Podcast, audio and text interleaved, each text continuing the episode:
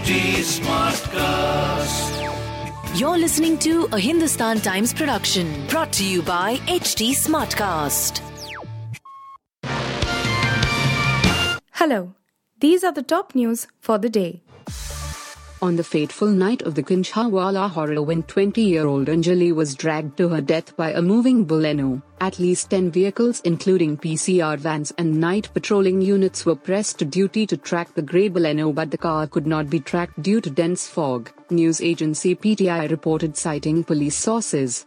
The car dragged Anjali for 12 kilometers from Sultanpuri to Kanjhawala but took narrow lanes instead of the main road to dodge police, the report said.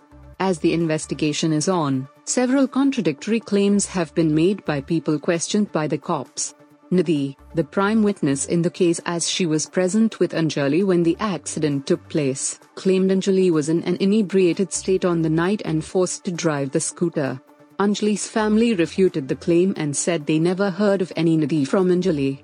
Anjali's mother Rekha Devi told reporters that Anjali never consumed alcohol and never came home drunk. Nidhi has now told the police that this was the first time they went out together on the night of 31st. Nidhi said she had known Anjali only for 15 days. It has been found so far that Anjali and Nidhi went to a hotel to attend a party. A room was booked in the names of Anjali and Nidhi and their Aadhaar cards were given to the hotel authorities for booking the hotel. They were seen talking to seven men at the hotel party who have been interrogated by the police. The Supreme Court on Thursday will hear a bunch of petitions in connection with the railway land case for which protests have been going on for the past few days. According to the Uttarakhand High Court's order, the railway land will be vacated, resulting in the demolition of houses, schools, temples, banks, mosques, etc. The Haldwani protest has become the latest flashpoint between the BJP and the opposition, as several opposition leaders have extended their support to the protesters. A parallel has also been drawn between the Haldwani protest and that of Delhi's Shaheen Bagh, which was against the Citizenship Amendment Act 2020. On Wednesday, Uttarakhand's former Chief Minister Harish Rawat held a one hour silent protest at his home in Dehradun against the planned demolition. On December 20, 2022, the Uttarakhand High Court ordered the removal of the encroachment from the railway land in Haldwani. The order came in a PIL originally filed in 2013. After the court order, the railway authorities carried out a survey of illegal structures while the protests went on. 50,000 residents will be affected as the structures in the land came up over decades. The houses have water and electricity connections as well. The Palghar police on Wednesday filed a charge sheet against noted obstetrician and gynecologist Dr. Anahita Pandole, 55, in connection with the accident which killed industrialist Cyrus Mistry, 54, and her brother-in-law Jahangir Pandole, 49, four months ago. The development comes two months after she was booked for causing death due to rash and negligent driving under relevant sections of the Indian Penal Code and the Motor Vehicles Act. The FIR was registered on November 5 at the Kasa police station in Palghar district in whose jurisdiction the accident had occurred on September 4 last year. Anahita Pandole, who had suffered serious injuries in the accident, was discharged on December 22 after spending 108 days in hospital. We have filed a charge sheet against Dr. Pandole before the Dahanu court on Wednesday, said Bala Sahib Patil, Superintendent of Police, Palghar. The charge sheet runs into around 150 pages, according to Sanjeev Pimpale, Deputy Superintendent of Police of the Hanu Division. All the sections that were invoked in the FIR have been retained in the charge sheet. We have included reports from Mercedes Benz, the Forensic Sciences Laboratory, FSL, and the Regional Transport Office, RTO, in the charge sheet, as well as statements of 4 to 5 eyewitnesses and details of closed circuit television, CCTV, camera footage of the vehicle captured at a toll plaza before the accident occurred, Pimpale said.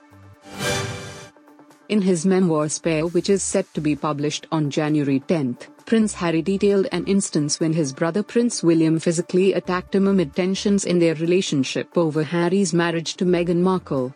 Recalling how the confrontation between him and Prince William occurred, Prince Harry said, as per excerpts shared in The Guardian, that William called Meghan Markle difficult, rude, and abrasive. Prince Harry believes that it was a parroting of the press narrative about Meghan Markle. But the fight between the two brothers escalated, and then Prince William grabbed me by the collar, ripping my necklace, and knocked me to the floor, Prince Harry recounts. He set down the water, called me another name, then came at me. It all happened so fast. So very fast. He grabbed me by the collar, ripping my necklace, and he knocked me to the floor. I landed on the dog's bowl, which cracked under my back, the pieces cutting into me. I lay there for a moment, dazed, then got to my feet and told him to get out, Prince Harry writes in the memoirs per The Guardian. The Union Ministry of Home Affairs on Wednesday ordered deployment of 18 companies of the Central Reserve Police Force, CRPF, to intensify anti-terror operations in the twin border districts of Rajouri and Poonch in Jammu and Kashmir. The decision comes in the wake of increased terrorist attacks on civilians in the Union territory. It also comes in view of twin terror attacks at the Nguri village in Rajouri in which six people of the minority community, including two minors, were killed and 15 others were injured. Nine companies have already reached Rajouri and the remaining nine will reach tonight, Wednesday night. They will be deployed in anti-terror operations in Rajouri and Poonch districts, said a senior CRPF officer, requesting anonymity. They will intensify counter-insurgency operations in tandem with police, army and sister agencies. Top officers of the army, police, CRPF and other agencies will chalk out a strategy for intensifying counter-insurgency operations, the officer added. One CRPF company usually has a strength of 120 personnel. Officers familiar with the development told Height that the Home Ministry took the decision following a spike in selective killings of civilians from their minority community in Jammu and Kashmir. You were listening to the HT Daily News Wrap, a beta production brought to you by HT Smartcast. Please give us feedback on Instagram, Twitter, and Facebook at HT Smartcast or via email to podcasts at hindustantimes.com. Until next time. This was a Hindustan Times production brought to you by HT Smartcast. HT Smartcast.